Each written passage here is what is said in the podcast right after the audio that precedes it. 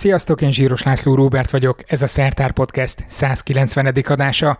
Ebben folytatom a múlt héten elkezdett minisorozatot. Holnap, vagyis szeptember 16-án lesz ugyanis a világ legnagyobb tudományos előadó versenyének, a FameLabnek az idei Magyarországi döntője. Holnap este kiderül tehát, hogy ki képviselheti Magyarországot a nemzetközi versenyen. A versenyzőknek három percük lesz arra, hogy meggyőzzék a zsűrit, illetve a közönséget arról, hogy kreatívan, ha kell szórakoztatóan, de mindenképpen sok-sok karizmával és tudományosan korrekten tudnak beszélni a kutatásaikról. Akik holnap színpadra állnak, egy fordulón már túl vannak. 13-an vannak azok, akik bekerültek a döntőbe egy online előselejtező után. Ők 13-an két hete egy mesterkurzuson is részt vettek, amit a Fémleb egyik atya és a BBC egyik tudományos újságíró legendája Quentin Cooper, valamint én tartottunk. Reméljük itt kellően felvértezték magukat a holnapi döntőre. A részletekért érdemes követni a hazai verseny két szervezője, a British Council Magyarország és a Magyar Tudományos Akadémia Facebook oldalait. A kapcsolódó Facebook esemény linkjét megtaláljátok a podcast leírásában is. De van egy extra jó hírem is számotokra, méghozzá az, hogy a döntőt élőben közvetítjük majd a Szertár YouTube csatornáján is, ahol egy kis interaktív játékot is szervezünk majd nektek. Múlt héten hat versenyzővel ismerkedhettetek meg röviden, most következzen a csapat másik fele.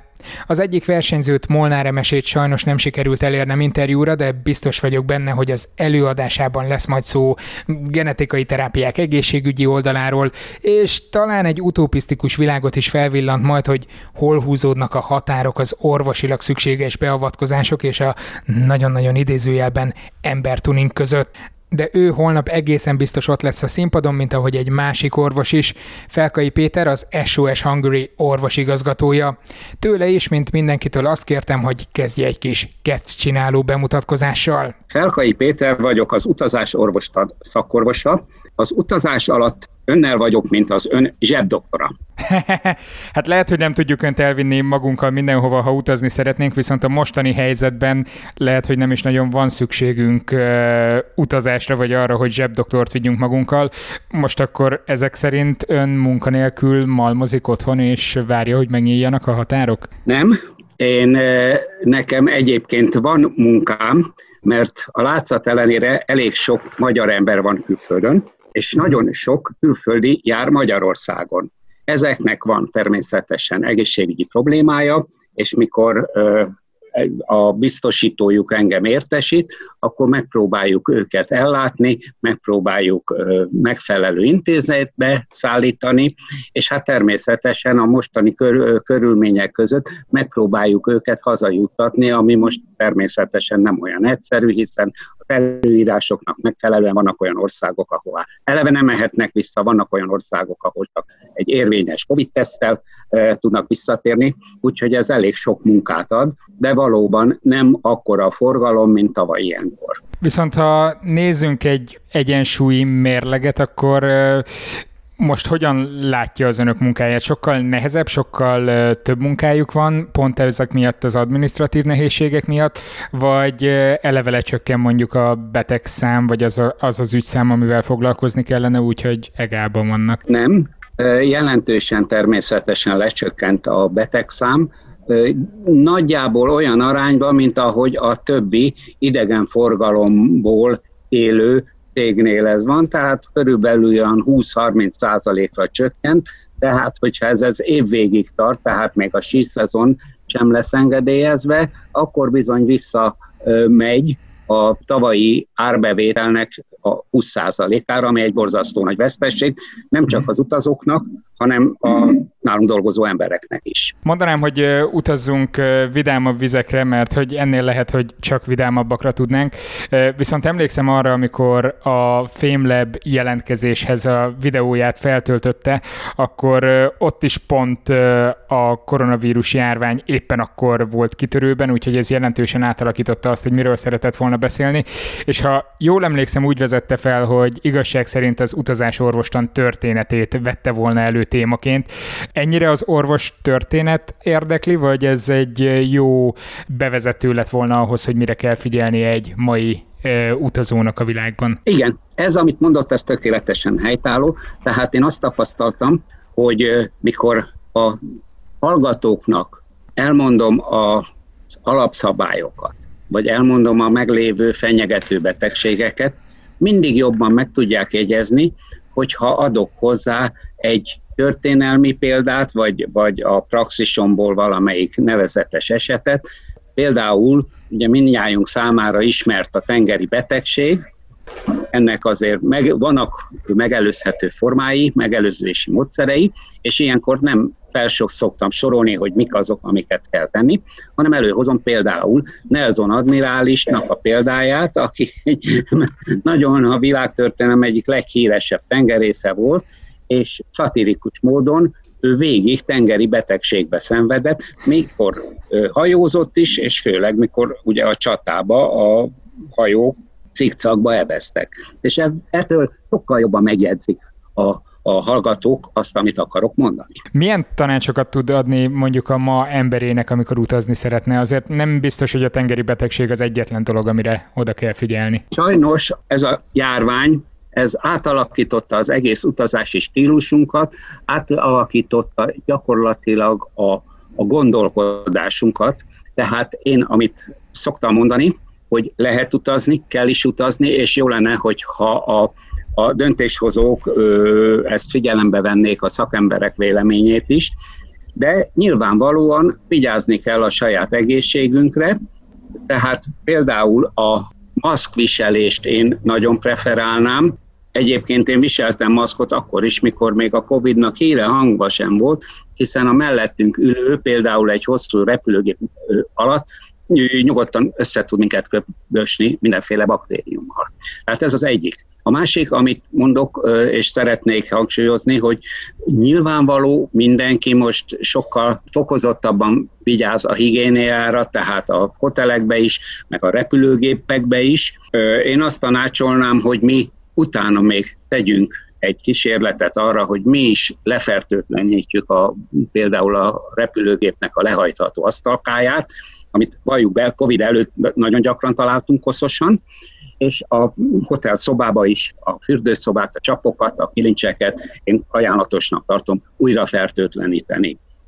A harmadik pedig, hogy az utipatika most már nem csak a szükséges gyógyszereket kell, hogy tartalmazza, hanem kell antibiotikum vele, fertőtlenítőszer, minél több maszk, és adott esetben olyan gyógyszerek, amik meg tudják előzni a súlyos lázas állapotokat, vagy tudják kezelni. Tehát ez az utipatika maga is átalakulóban van. Még egy nagyon fontosat, ha szabad elmondanom, az utazási biztosítás.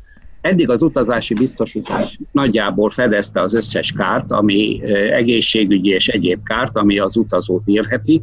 Most ki kell választani azt az utazási biztosítást, ami a COVID-dal kapcsolatos eseményekre is fedezetet nyújt, tehát úgy a karanténba, úgy a gyógyításra, vagy az elvégzendő COVID teszteknek a fedezésére is. Jó lenne, hogyha kiterjedne ez a biztosítás, ezt meg kell nézni, mielőtt megkötjük. Azt említette az előbb, hogy az utipatikának milyen tartalmának kell lennie, viszont ez feltételezem, hogy függ attól, hogy milyen régióba utazik az ember. Nem különböző dolgokra kell felkészülni, hogyha különböző helyeket látogatnánk meg? Dehogy nem, dehogy nem. Mindig az, az utazónak a saját gyógyszereit is magával kell vinni, ez egy idősebb embernél természetesen terjedelmesebb, de vannak általános olyan gyógyszerek, a lázcsillapító, sebkötöző anyag, görcscsillapít, tehát görcsoldó, aztán a kiütésekre lehet kapni ugye a fenisztilkenőcsöt, tehát ezek olyan alapvető gyógyszerek, amik mindenhová kellene, és nyilvánvaló a különböző például trópusra való utazásnál a megfelelő védekező gyógyszert is el kell vinni, sőt a hasmenésre is, ugye az utazók hasmenésére is, ami egyébként 60%-ban előfordul az utazóknál, az előtt is kell valamiféle tablettát vinni. Mi a tapasztalata, akik utazni indulnak, mennyire néznek utána nyilván a helyi nevezetességek, meg a szállás, illetve étkezési lehetőségek mellett annak, hogy milyen egészségügyi kockázattal jár mondjuk egy-egy külföldi kiruccanás?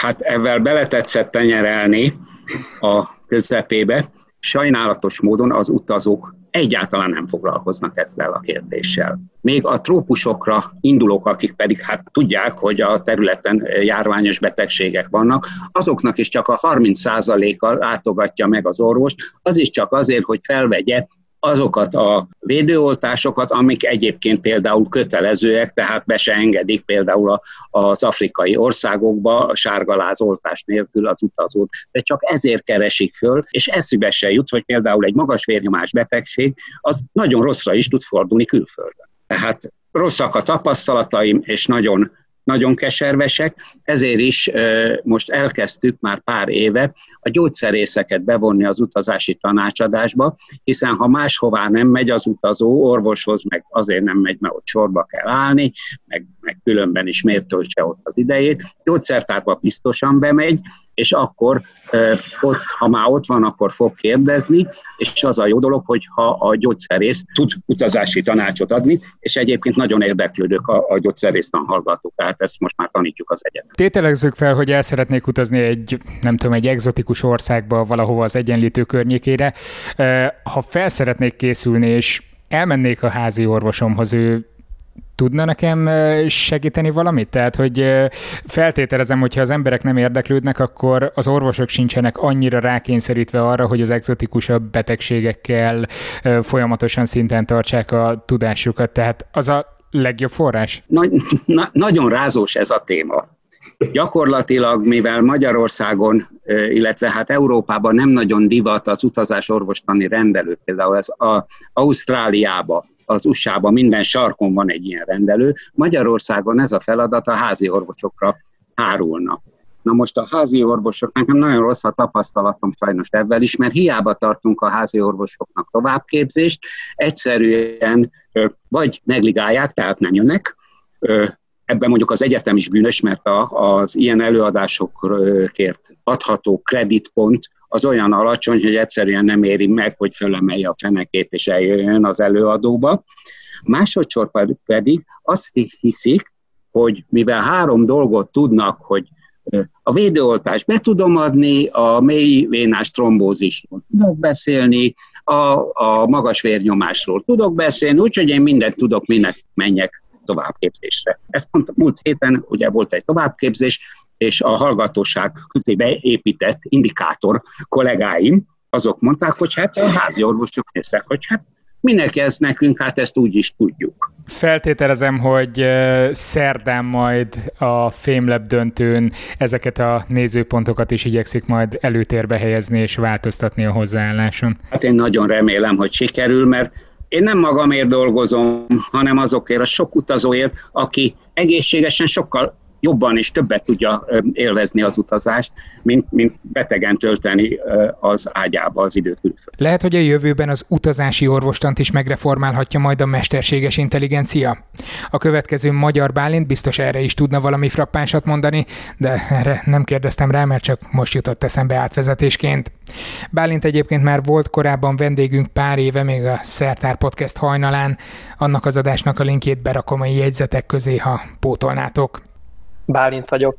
Tanítással foglalkozom. De nem embereket, hanem számítógépeket tanítok. Mindenkitől azt kértem, hogy valami ehhez hasonló catchphrase-zel álljon elő egy ilyen pick-up line, vagy nem tudom, ilyen ismerkedő szöveg, és majd erre ráakaszkodom, te viszont az előbb, miközben egyeztettünk, azt mondtad, hogy ezt azonnal szeretnéd is folytatni egy gondolattal, úgyhogy nem folytom beléd a szót, hajrá! Köszönöm szépen! Igazából a hét, e hét óta már nem teljesen igaz ez a kijelentés, mert Na, elkezdtem tessék. a IAD programomat, ahol, ahol tanítok embereket is a számítógépek mellett. Igaz, összefügg a kettő, mert ott is neurális, mesterséges neurális hálózatokat oktatok. Ö, ja, értem, tehát, hogy mesterséges neurális hálózatokat oktatsz természetes neurális hálózattal rendelkező egyéneknek. Jó lesz Tökéletesen. Szinte adná magát a kérdés, hogy mit a nehezebb tanítani szerinted?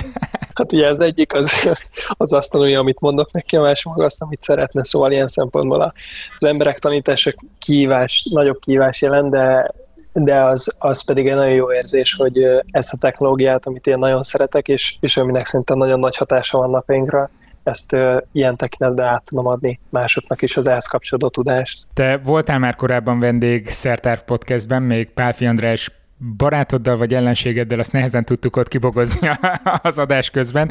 Minden esetre az jó emlék volt, mert annak idején azt még a rádió stúdióban vettük fel, és ott ugye szokás volt az, hogy, hogy cserébe a stúdió használatért átadjunk egy rövidebb anyagot, vagy rövidebb vágott anyagot a Szertár Podcast aktuális adásából, amit a rádió aztán felhasznál. Hát ezután, ezután az adás után azért, ha nem is dorgálás, de egy érdekes megjegyzést azért kaptam a főszerkesztőtől, hogy lehet, hogy ez egy picit túlment a hallgatóságnak a határain.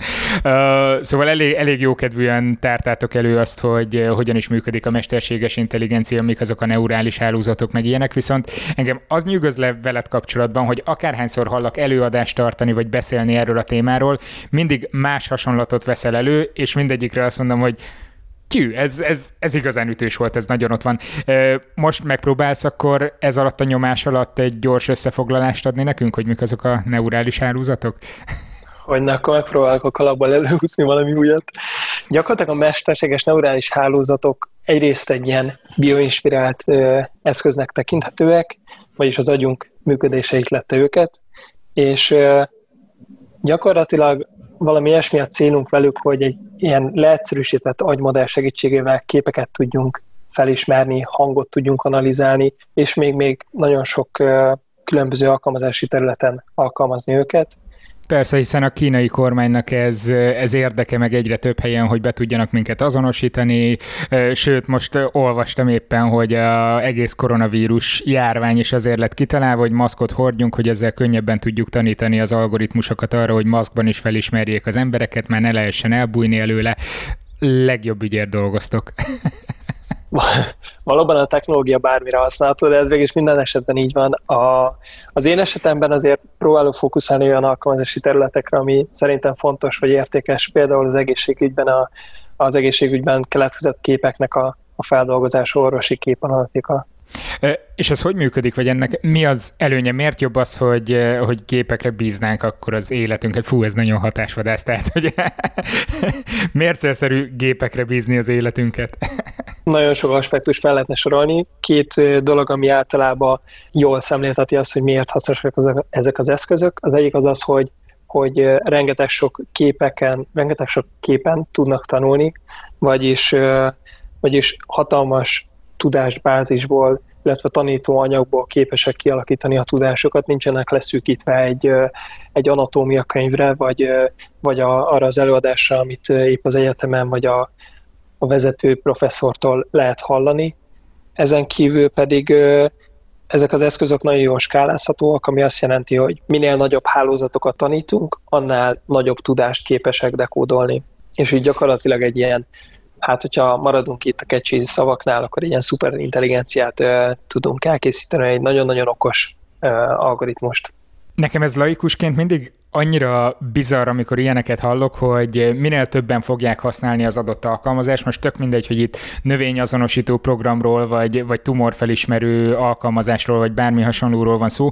Minél többen fogják használni, annál okosabb és annál pontosabb lesz a rendszer. Akkor nekem miért érné meg rögtön a legelején használni, amikor még nem is olyan okos a rendszer, tehát nagyobb eséllyel eh, hibázni fog, és akkor eh, akkor ott vagyok, ahol a part szakad, nem?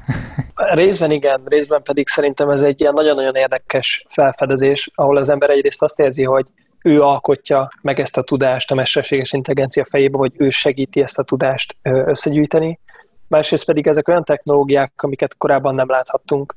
Én emlékszem, hogy amikor 2015 körül az első ilyen alkalmazást használtam, ami képes volt a mobiltelefonom képén felismerni, hogy mit láthatunk, körülbelül negyed órán keresztül rohangáltam körbe a házba, és próbáltam a széket, az ajtót, az ablakot, a képeket felismertetni, mert ez egy olyan csodálatos dolog volt számomra, ami teljesen egy új paradigmát jelentett. Aztán erre jönnek persze azok a nagyon vicces mémek, hogy mennyire hülye a mesterséges intelligencia, amikor, amikor ilyen optikai csalódásokat, meg mindenféle homályos foltokat azonosít be a gép teljesen random, abszurd dolgokkal, aztán jókat lehet rajta röhögni. De hát gondolom ezért dolgoztok, hogy ezeket a kihívásokat le tudjátok küzdeni. Abszolút. Gyakorlatilag egy teljesen másfajta tanulási módszerről van szó, mint amit az ember követ. azt a tudást fogja felszedni a gép, amit mi megmutatunk neki, és ezért egy újfajta megközelítés vagy gondolkodásmódot is igényel az, hogy, hogy milyen potenciális hibák vannak, ezeket hogyan lehet kiavítani, és, és milyen kockázati faktorokkal kell számolni, mondjuk olyan szenzitív adatok esetén, mint az orvosi adatok, vagy, vagy akár, nem tudom, jogi elemzés. Milyen kockázat lehet például? Azok a típusú hibák, ami mondjuk egy ember számára teljesen bagatel, az, az egy ilyen algoritmus esetén előfordulhat. Nyilván ennek az előfordulásnak a valószínűsége minimális, és a célunk az, hogy még kisebbre csökkentsük, de, de mondjuk visszatérve kicsit azokra a példákra, amit te is pedzegettél, egy, egy muffint egy macskától megkülönböztetni egy ember számára nagyon egyszerű feladat, de bizonyos szögből felvéve két ilyen képet, a mesterséges intelligencia számára nagyon-nagyon hasonló jellemzőket képes felismerni, és ez, ez problémát jelenthetné. A... Képzeld el, tegnap mentem Debrecenbe kocsival, és ki volt rakva az autópályán ez az ideiglenes sebességkorlátozó tábla és a feloldó tábla is ott volt később, de így félig bele volt borulva az árokba, vagy így rá volt támaszkodva a szalagkorlátra, amit nyilván mindenki észrevett, és természetesen mindenki lecsökkentette a sebességét 80 km per órára, majd a feloldó tábla után gyorsítottak 130-ra, természetesen. Viszont azon gondolkodtam, hogyha itt egy önvezető autó jönne végig, az vajon felismerni azt, hogy ott van félig elfordulva az a tábla, alig lehet felismerni, hogy ott, ott van valami, és akkor lehet, hogy Debrecenig végig 80-nal vezetné nekem a kocsit azért, mert nem ismeri fel, hogy van egy ilyen akadály. Azért ezek a rendszerek több modalitásból többféle megközelítésből próbálják minél biztonságosabbá tenni a vezetés. Mi is egyrészt nézzük a képeket, keressük a táblákat, másrészt ott van az agyunkban az a tudás, hogyha volt egy 80-as tábla, és ez itt egy útépítés, akkor valahol kell lenni egy feloldó táblának. És minél, minél több ilyen tudást gyűjt fel a rendszer, minél több szempontból vagy modalitásból közelíti meg ezt a problémát, annál intelligensebb lesz, ami nagy kívás az az, hogy nem mi mondjuk meg a számítógépnek, hogy általában, hogyha van egy útépítés, akkor utána van egy ilyen feloldó tábla, hanem mi csak az adatot biztosítsuk neki, amiből ő képes megtanulni, hogy általában ezek a dolgok így működnek. Miről fogsz majd szerdán beszélni három percben? Nem kell a lényeget elmondani persze, csak hogy nagyjából mire számíthatunk ebből az elég tág problémakörből. Azt talán ebből a beszélgetésből is látszik, hogy nagyon különböző az, hogy egy ember és egy számítógép tanul, Egyrészt ez lesz a fókusza a szerdai előadásomnak, másrészt pedig a PhD kutatásom során orvosi képfeldolgozással fogok foglalkozni, és egy példán keresztül bemutatom azt is, hogy, hogy miért lehet egy ilyen alkalmazás hasznos, és akár jobb, jobban működő, jobban teljesítő is, mint egy orvosi diagnózis. Hát nagy kérdések ezek, mint ahogy nagy kérdés az is, ami akár egy millió dollárt is érhet. Erről már Regős Krisztinával beszélgettünk. Kriszti vagyok, és egy egymillió dolláros kérdésen gondolkodom. Na, ez engem nagyon megfogott akkor is, amikor a mesterkurzuson beszéltél erről, hogy amikor azt azt képzelem el, hogy valaki egy egymillió dolláros kérdésen gondolkodik, akkor minimum egy hatalmas kutatócsoport áll mögötte, és hát igen, sztereotipikusan kémcsövekkel a kezükben próbálnak meg valamit kiforralni, bár a te esetedben egy matematikai kérdésről van szó, úgyhogy a kémcsöveket azonnal el is vetettem. Mi ez a kérdés, amivel te próbálsz foglalkozni? Igazad van. Itt hát kémcsövekről tényleg nincsen szó, viszont tényleg van egy kutatócsoport, amiben részt veszek, és uh, itt mindenki hasonló kérdésekkel dolgozik, vagy hasonló témákkal. Uh, ez a BME-MTA morfodinamikai kutatócsoport, és itt találtam én magamnak ezt a témát is. Szóval azon gondolkodom, hogy melyik lehet a legkisebb olyan siklapokkal határolt test, azaz poléder, amelyiknek csak egy stabil és csak egy instabil helyzete van azaz, hogyha letennénk az asztalra, akkor mindig ugyanabban a helyzetébe állna vissza. Na most eh, ebben biztos vagyok, hogy eh, rengetegen vagyunk, akik felkelünk reggel, és eh, átgondoljuk, hogy fú, van vajon olyan síklapokkal határolt poliéder, aminek egy egyensúlyi helyzete van, vagy valami hasonlót megpróbáltam visszaadni. Honnan jött neked ez a, ez a gondolat? Hát feltételezem, hogy nem a te fejedből pattant ki, hanem itt azért a kutatócsoport kezdett valamilyen szempontból érdeklődni a téma iránt. Én építésznek tanulok, és ott találkoztam Domokos Gáborral, aki a gömbösznek a feltalálója, és az ő egyik előadásán kezdtem el vele beszélgetni, és ebből a beszélgetésből lett egy TDK, illetve hasonló témájú kutatások, és így kerültem bele ebbe a kutatócsoportba is. De ez az idom, amit ti próbáltok most megtalálni, hogy létezik-e, miben különbözik a gömböctől? Tehát azt hittem, hogy a gömböc az már eleve... Ja, várjál, nem, mert a gömböc az nem síklapokkal határolt. Igen, tehát pont hmm. a különbség, hogy a gömböc az már egy ilyen test, ez is egy hatalmas felfedezés volt, hogy létezik ilyen nem feltétlen síklapokkal határolt test. Viszont biztosan létezik olyan is, ami egy poliéder, ez a síklapokkal határolt. De azt honnan tudjuk, hogy biztosan létezik? Mi van, hogyha keressük, keressük, és a végén kiderül, hogy nincsen ilyen. Olyan testeket már ismerünk, amelyek vagy csak egy lapjukon, de mondjuk több csúcsukon tudnak megállni, vagy fordítva, és ezért így szépen lassan közelítünk a, az egy-egyes osztály megoldásához is.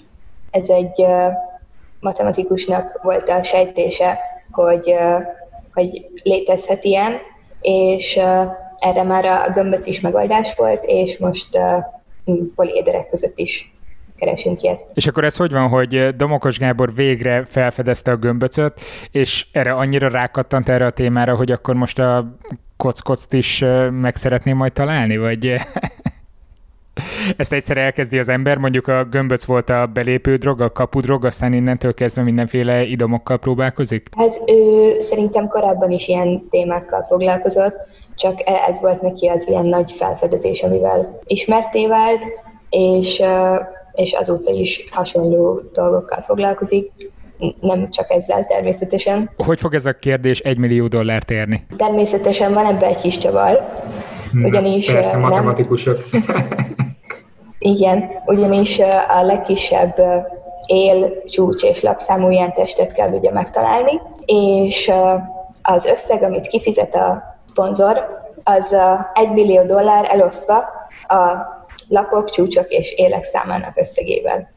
Én azt sejtem, hogy a szponzor akkor valószínűleg végzett már előzetes számításokat, hogy ne kelljen túl sok összeget, vagy túl nagy összeget kifizetni, nem? Valószínűleg igen, és Egyébként lehet, hogy ez még egy szép nagy összeg lesz, viszont az a sejtés, hogy ez egy elég nagy szám lesz, amivel ezt el kell osztani. Úgyhogy nem üti majd nagy summa a markotokat.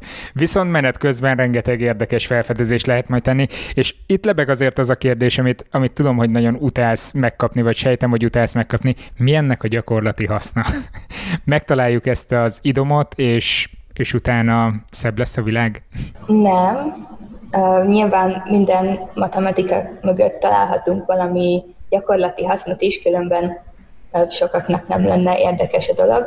De például, uh, ahogy vizsgáljuk a, az egyes kavicsoknak a kopását, ugye ezeket is poliéderekként tudnánk modellezni, és hogyha megvizsgáljuk ezeket, hogy a folyókban, ahogy viszi őket a víz, egymáshoz ütköznek, akkor milyen alakjuk lesz, akkor ez alapján például a marsi víz létezésére is következtetünk, hogyha ott olyan kavicsokat találunk. Hmm, ha a földi poliéderek ezek szerint vezethetnek közelebb a marsi vízhez, és vajon a marsi vízben élhettek mikroorganizmusok? Bár zárójelben most épp a másik bolygó szomszédunknál bukkant fel váratlanul reménysugár az életre foszfin formájában. Azért kezeljük ezt a bejelentést kellő higgadsággal, és koncentráljunk inkább azokra a mikróbákra, amik itt vannak velünk a Földön. Milyen jó, hogy pont itt van Pákároly, aki éppen ezekkel foglalkozik. Karcsi vagyok. A legkisebbeket tartom a legnagyobbra. Igen, azt hallom itt a háttérben, hogy a legkisebbek, mintha ott gügyögnének a háttérben, róluk van szó? Nem, kifeje, róluk is, amennyiben a családról beszélünk, de ha a kutatásról, akkor a baktériumokról, illetve a gombákról. Ja, tényleg ők, ők akkor még kisebbek. Hát feltételezem, hogy az ilyen mikroszkopikus méretű gombákra gondolsz, nem pedig azokra, amelyek akár több hektárt is le tudnak fedni a gomba fonalaikkal, azt hiszem talán az Amazonas erdőben, vagy hol, hol vannak ezek a gigantikus méretű egyedek? igen, igen, egészen nagy kiterjedésű gombák. Nem, hát itt, itt kifejezetten igen a baktériumokra, illetve a penészgombákra gondoltam, mert ők azok, akik a spóráikkal, ami mikroszkopikus mérettartományban található, képesek igen nagy területen elterjedni, hasznot hozni, károkat okozni, tehát nélkülük nem létezne élet, de meg is nehezítik egyúttal az életünket. Megnehezítik, és gondolom ezért kell kutatni őket. Te milyen aspektusból vizsgálod ezeket az élőlényeket? Jelenleg szőlő pusztulását okozó gombáknak az azonosításával foglalkozom. És hogy sikerül... lisztharmat, figyeled, minket tudok? igen, igen, ezek azok, amelyeket nem lehet látni a szőlőn. Tehát foglalkoztam lisztharmattal is egy kis ideig, de most kifejezetten a szőlőtőkék pusztulását okozó gombafajok azonosítása, aminek a kutatásába bekapcsolódtam. És hogyha ezeket sikerült azonosítani, akkor utána lehet azon gondolkodni, hogy milyen módon lehetne védekezni ellenük. Most úgy teszek, mintha még soha nem láttam volna agrárfelsőoktatási intézményt belülről. Miért olyan jelentős az, hogy a szőlőknek a gombabetegségeivel foglalkozzunk? Azért, mert pusztítják a, a szőlőt, illetve vannak olyan gombabetegségek, amelyeknek a megjelenésekor nem tudom, egy-két kilométeres körzetben minden szőlőtőkét ki kell pusztítani. És ezek a gombabetegségek már jelen vannak Magyarországon is. És nagyon komoly gazdasági károkat okozhatnak a borászatban például, hogyha ezeket az ültetvényeket ki kell pusztítani. Az ugye évtizedekre visszavetheti egy-egy ültetvénynek a, a, a a haszontermelő képességét, hiszen ki kell vágni, újra kell te, telepíteni a szőlőt, nem kevés pénz, idő, munka, jó, hogyha ezt el tudjuk kerülni. Igen, azért most a mindennapi életből is látunk különböző párhuzamokat akkor, hogy milyen az, amikor egy új típusú kórokozó új fertőzési stratégiával megjelenik, és nem nagyon vagyunk felkészülve arra, hogy hogyan lehetne ellene védekezni. Hát nem tudom, a párhuzamokat mindenki találja meg maga most a mindennapi életben. Hogyan álltok neki ilyenkor a vizsgálatoknak? Tehát azt látjátok, hogy ott van egy pusztuló szőlőtőke, megpróbálja az ember izolálni róla azokat a kórokozókat, amit egyébként ismerne, itt beszéltünk néhányról, de akár lehetnek vírusos betegségek is, és rábukkantok valamire, ami eddig nem volt ott, akkor onnantól kezdve ti mit csináltok, hogy mi a ti feladatotok? Odáig mennék vissza, hogy említetted, hogy a szőlőről izoláljuk. Most a mi esetünkben egy kicsit bonyolultabb a, a helyzet. Van a tőke, a szőlőtőke, amin már valamilyen látható tünetet mutatnak a levelek például. Ebben az esetben ilyen tőkéket szoktak kivágni, feldarabolni, és a fás részből szokták a kollégák izolálni ezeket a gombafajokat. Amikor kitenyésztették tiszta formában, tehát hogy csak az az adott gomba legyen jelen, más szennyező fajok ne legyenek ott, akkor utána kivonjuk belőle a DNS-t, és elvégezzük azokat a lépéseket, aminek az eredményeként a kezünkben lesz a DNS-nek a, a szekvenciája, a bázis sorrendje azonosítjuk a kórokozót, és meg lehet nézni utána, hogy esetleg milyen növényvédőszerekkel szemben ellenálló, melyekre érzékeny, illetve nálunk a kutatócsoportban előre haladott állapotban lévő kísérletek vannak biokontroll gombáknak a felhasználására is. Ezek általában trihoderma nevű nemzetségbe tartoznak, gomba nemzetségbe, és nagy előnyük, hogy vegyszermentesen lehet jelentősen csökkenteni a szőlőtőkék fertőzöttségét. Ez tény, hogy nagyon, nagyon trendinek hangzik, hogy bioeszközökkel vagy biomódszerekkel tudjuk leküzdeni a veszedelmesebbnél veszedelmesebb kórokozókat, de azért ilyenkor az is felszokott vetődni, hogy ha bevezetünk egy másik élőlényt egy egy kórokozó ellen, akkor azzal nem avatkozunk be olyan mértékben mondjuk a, akár a biodiverzitásba, akár az ökológiai rendszerbe, hogy az később esetleg más jellegű visszafordíthatatlan károkat okozzon. Igen, hát itt olyan gombáról van szó, ami egyébként is előfordul a természetben, tehát a szőlővel kapcsolatban is megtalálható, és számos helyen előfordul a természetben. Emellett azt is szoktuk figyelni, hogy például ne csak a növényt ne károsítsa és a, a, az ökoszisztémát, azt a helyi ökoszisztémát, hanem az emberre se fejtsen ki káros hatást. Ugye nagyon szépek ezek a biokontroll dolgok, de például ha van olyan gomba, ami mondjuk 37 Celsius fokon imád nőni, és esetleg ö, még felvetődik a probléma, hogy az emberi szervezetbe kerülve is elszaporodhat és betegséget okozhat, akkor azt természetesen nem lehet használni. Viszont van olyan gombatörzsünk, ami 37 Celsius fokon nem nő, de 30 Celsius fokon még igen, és ez például sokkal biztonságosabb ilyen szempontból. Aha, hát ez az a vetülete a dolognak, amit nagyon ritkán szoktak felvetni, és nagyon, lehet, nagyon ritkán lehet találkozni ezzel, a, ezzel az oldalával. Úgyhogy ezek szerint erre is figyelmet fordítotok. Igen, ez kifejezetten egy olyan szempont a, a vizsgálataink során, amire igyekszünk figyelni, mert a versenytársakat, tehát a piaci versenytársakkal szemben is előnyt jelenthet, ha a felhasználó az ember szempontjából biztonságos törzseket sikerül e, forgalomba hozni valamikor egy, egy pár éven belül. Szerdán ennek a kutatási területnek melyik részét fogod majd előadni, vagy miről fogsz ott beszélni? Szerdán teljesen másról fogok beszélni, tehát jelenleg ezzel foglalkozom. A szerdai előadásom pedig a korábbi munkámhoz kapcsolódik, amikor laktobacillus fajokat azonosítottunk DNS alapján, és arra dolgoztunk ki módszert, hogy egymástól nehezen elkülöníthető laktobacillus fajokat hogyan lehet DNS alapú módszerekkel elválasztani. Tehát fogtátok a hordós káposztát, aztán elkezdtétek nézni, hogy mit tenyészik benne, vagy? Ö, gyakorlatilag igen, vásároltunk erjesztett élelmiszereket, például kvaszt, bozát, mondjuk azt a bulgár, a bolgár nagykövetségről kaptuk, Mongóliából kumiszt sikerült szerezni, kenyéritalt vettünk, tehát mindenféle erjesztett élelmiszereket, azokból kitenyésztettük a baktériumokat, és célzottan kerestük a laktobacillus fajokat. Azért megnézném azt, amikor a könyvelésen el kell számolni ezeket a tételeket, hogy éppen kumiszt veszünk, hogy milyen partit tartottatok ott a laborban.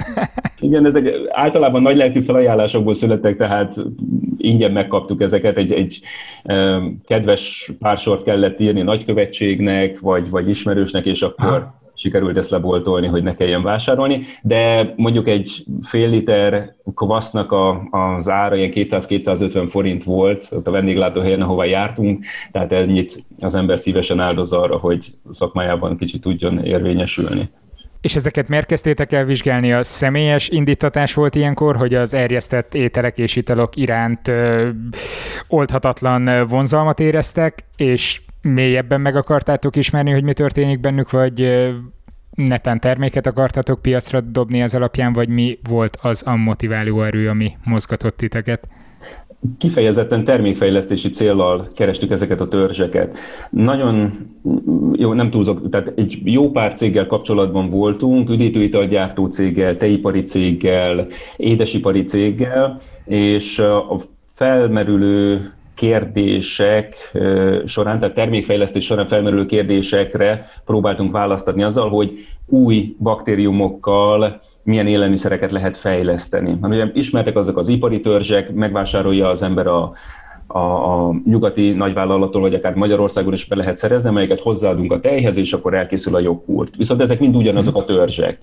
És az volt a célunk, hogy olyan laktobacillusokat találjunk, amelyek akár még probiotikus hatást is tudnak kifejteni, tehát azon kívül, hogy erjesztik az élelmiszert, hát ha van még valamilyen pozitív élettani hatásuk. Na most odáig már sajnos nem jutottunk el, hogy ennek az orvosi vonatkozását megcsináljuk, de ez volt a távlati célunk. Ezekre a célokra és eredményekre lehet, hogy majd egy későbbi adásban visszatérünk részletesen, de egy rövidített változatot holnap biztos, hogy láthatunk majd a Fémleb döntőn. Ha emlékeztek, a múlt heti adásban két versenyzőnk is volt, aki bionikával foglalkozott. Ha akkor keveseltétek volna a témát, jöjjön akkor most német Erik. Hello, Erik vagyok, bionikát tanulok, és emellett agykutatással foglalkozom, rövid távú terveim között szerepel, hogy ezt tovább üzem, illetve akár doktori szintig ö, ö, élesítem a képességeimet, hosszú távú terveim között pedig elsősorban a világuralomra törés szerepel.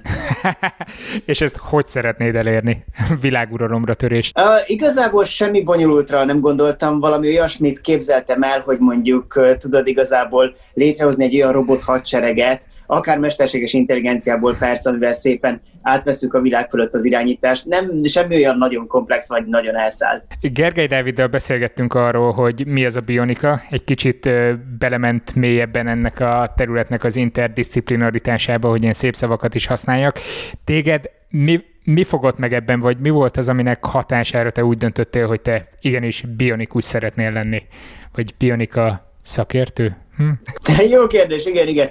Először is lenyűgöző ez a, ez a szó, interdisziplinaritás, ez kimondottan tetszik, mert önmagában ez bevonza az ember, de azért ennél, ennél van kicsit több is, tehát kezdjük ott, hogy igazából elkezdtem eljárni a pázmányra, és rájöttem úgy nagyjából két év után, hogy még mindig nem tudom igazából mi az a bionika, de ettől függetlenül marhán élvezem, amit tanulok. elég sok matekkal foglalkoztunk, biológiával, kémiával, számtekkel, és igazából szépen lassan összeállt, hogy valójában ezek mennyire összetartozó tudományok, tehát azért biológia kutatást az ember nem tud igazán végezni, anélkül, hogy nagyon értsen a számítógépekhez, a matekhoz, a fizikához, sejtanhoz, és a sejtanhoz persze a kémiához. A bionika igazából az az ideális tudományterület, ami így, így valahol félúton fekszik e között a sok-sok különböző ágazat között, és egy kicsit kapcsolatot teremt, egy kicsit beszél arról, hogy hogy is kapcsolódik a kémia a gépekhez, a, a gépek a biológiához, a biológia az informatikához, és így tovább. És mi az a része ennek a nagyon bonyolult területnek, amivel te konkrétan foglalkozol, amivel akár a világot is megválthatod?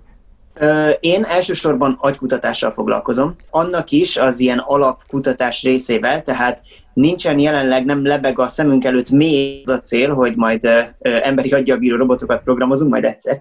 Ö, egyelőre csak meg akarjuk érteni a, az agynak a belső működését, én jelenleg Lyonban kutatok, majmokkal foglalkozunk, és az ő agyukon keresztül vizsgálunk, vagy nyerünk belátást igazából a gondolatok mögött álló szoftver működésébe igazából. Egészen izgalmas, egészen elképesztő. És, és hát a, a helyzet az, hogy, hogy egyébként, amit nagyon szeretek ebbe a bionika képzésbe, hogy emellett számtalan határtudomány van még, amiben így bele belátásom van, és ha szeretném, akkor egy kicsit elmozdulhatok arra is. Sokat foglalkoztunk sejtbiológiával, genetikával, tehát abszolút, hogyha egyszer csak úgy támad kedvem, akkor tudom, hogy el tudok abba az irányba is majd mozdulni. Ezt a majmok agyába való bepillantást, ezt mennyire kell szó szerint érteni? Tehát, hogy tényleg megnyitjátok a koponyát, belenéztek a majmok agyába, vagy műszeresen vizsgáljátok a tevékenységeiket, agy tevékenységeiket? Műszeresen vizsgáljuk, viszont hát ugye természetesen azért a, a legtöbb műszer célja, hogy egy kicsit valamilyen képet kapjunk a, arról, ami odaben zajlik. Például többek között ugye a, az fMRI tipikusan ilyen, a, ez a ö, gyakorlatilag nagyon hasonlít a gépezet arra az MR-re, amiben az ember belefekszik olykor-olykor, hogyha valamit nagyon meg akarunk odabent vizsgálni. Annyi különbséggel, hogy az fMRI-ben az F a funkciót jelenti, ez azt jelenti, hogy funkcionális képeket látunk, tehát látjuk, milyen folyamatok zajlanak bent, nem csak egy fix álló fényképet. De egyébként ezt a gépet inkább emberekre szeretjük használni, mert hogy mérhetetlenül drága és bonyolult, meg ráadásul nem is olyan nagyon jó a felbontása. A majmok esetében valóban felnyitjuk a koponyát, bár nem beleleskelődünk, hanem helyette beleeresztünk egy olyan ö, ö, kis elektródát, gyakorlatilag mintha egy mikrofonnal szondáznánk meg egy, egy koncerttermet, ezt így beleengedjük, és ott ö, vesszük fel a, az idegsejtek aktivitását. Biztos felmerül kérdésként több helyen, hogy mennyire vethető össze egy majomnak az agyi tevékenysége mondjuk egy emberével.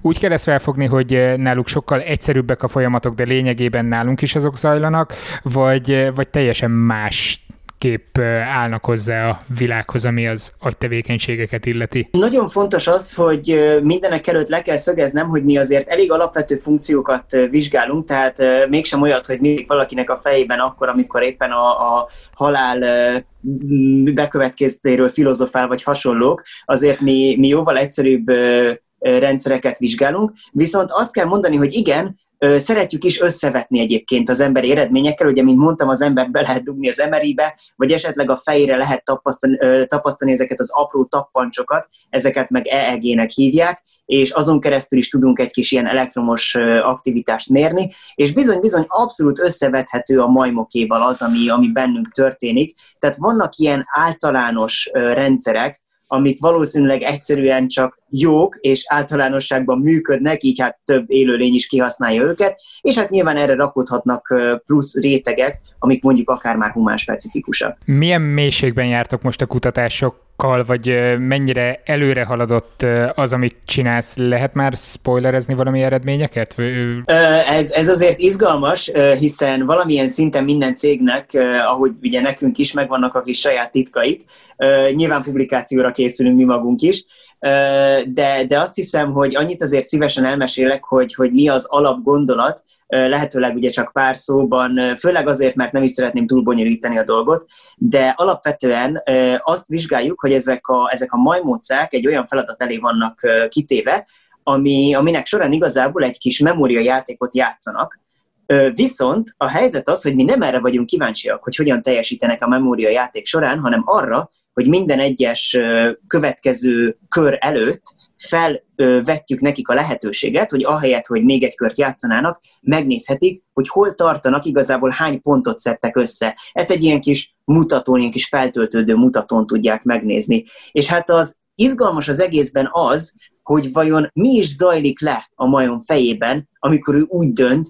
hogy ahelyett, hogy menne tovább és mondjuk produktívan csinálná a feladatát, ahelyett megnézi kíváncsiságból, hogy mégis hol tart. Na, ná, azért zárójelben hozzáteszem, nem csak a kíváncsiság dolgozik itt, hiszen a majom nem is tudom x körönként X sikeres körönként kap azért egy kis jutalmat, úgyhogy kíváncsi is, hogy mikor jön az a jutalom, motivált benne, hogy megnézze, de számunkra ez a kérdés, hogy mégis milyen módon kapcsolódik össze a motiváció, a memória, meg hát több agyterületnek a munkája ahhoz, hogy megszülessen ez a döntés, hogy én mégiscsak ellenőrizni akarom magamat. Ahhoz képest, hogy azt mondtad, hogy nagyon egyszerű folyamatokkal foglalkoztok, nem pedig azzal, hogy mondjuk hogyan filozofálgatnak a, a halál miben létéről, hát ez nekem elég bonyolultnak tűnik.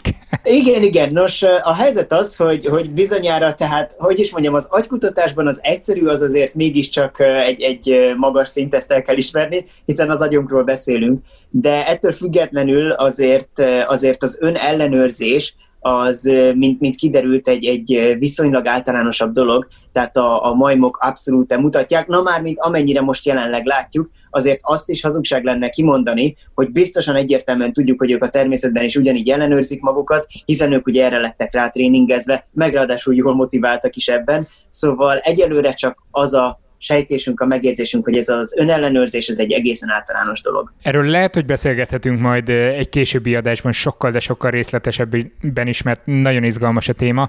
Viszont röviden, mi az, amiről te majd az akadémián fogod tartani a három perces pitchedet? Nos, egy kicsit ettől független téma, bár egyébként szeretnék az agykutatásnál maradni. Arra gondoltam, hogy milyen izgalmas lenne, hogyha egy agykutató szemével belenéznénk a mesterséges intelligencia fejébe, megnéznénk megnéznénk, hogy mégis hogyan zajlanak ezek a hasonló folyamatok odabent, hogyan gondolkozik mondjuk a kedvenc otthoni virtuális asszisztensünk. Hát ez is egész izgalmasan hangzik. A szabályok szerint a Fémleb nemzeti döntőjén a versenyzők választhatnak, hogy az adott ország nyelvén vagy angolul adnak elő. A zsűrit ez nem befolyásolhatja a döntésben. Így természetesen például Magyarországon élő külföldiek is jelentkezhetnek. Mitil Barat Indiából jött, most Pécset tanul, vele angolul beszélgettem. Nyilván más opció nem is nagyon volt. Hi, I'm Mitil. So I'm a superbug hunter. Okay, that that sounds really exciting, but how do you hunt superbugs and what are superbugs? Okay, um, these superbugs are bacterias which have uh, gained immunity, I would say, against the um, antibiotics. When you are infected by these kind of bacteria, even if you have vaccinated or like if you're getting treated by antibiotics, this won't work because these are resistant towards it and these can be like multi-resistant bacteria too, where, wherein they can be um, immune to multiple antibiotics. So this is what basically it about. Is it your actual research area, or you're just interested in this topic? Uh, probably I should be like one of the youngest in this whole team. just starting my career now. Uh, this is just my interest field. Uh, still, um, I have no resources or like support to start up this research. But then I have done a um, paper just on the basics of this whole topic back home uh, in one of the well-known institutions of India called the Indian Institution of Sciences. And this paper was published and I was awarded the Young Scientist. well, I'm sure many people are thinking of the same question now. Uh, you started your career recently in India, but how did you end up in Hungary at the University of Pécs? Back home. Um, though i had uh, good support education wise but i felt there was lack in practice and practical skills. So that's when i thought of studying in abroad. And yeah hungary provide hungary um, european education system itself was like well known for its way of teaching and like its experiences. And hungary had a good ranking so I ended up here. when you read these good rankings, all of these were very promising, I, I believe. But Of course, you came here, but did you have any preliminary expectations regarding life or student life in particular in Hungary? Honestly, I would. I thought it would be like much like even more fun, but because of maybe because of this whole Corona, like it just I don't know, it messed it up. But then I'm still hoping I have two more years to go. Okay, you're studying medicine now or biology? Uh, I study majors in biology. Oh, okay, so it's uh, pretty much both. What do you like in your field? Why you pick this career in the first place? I would say biology is my crush.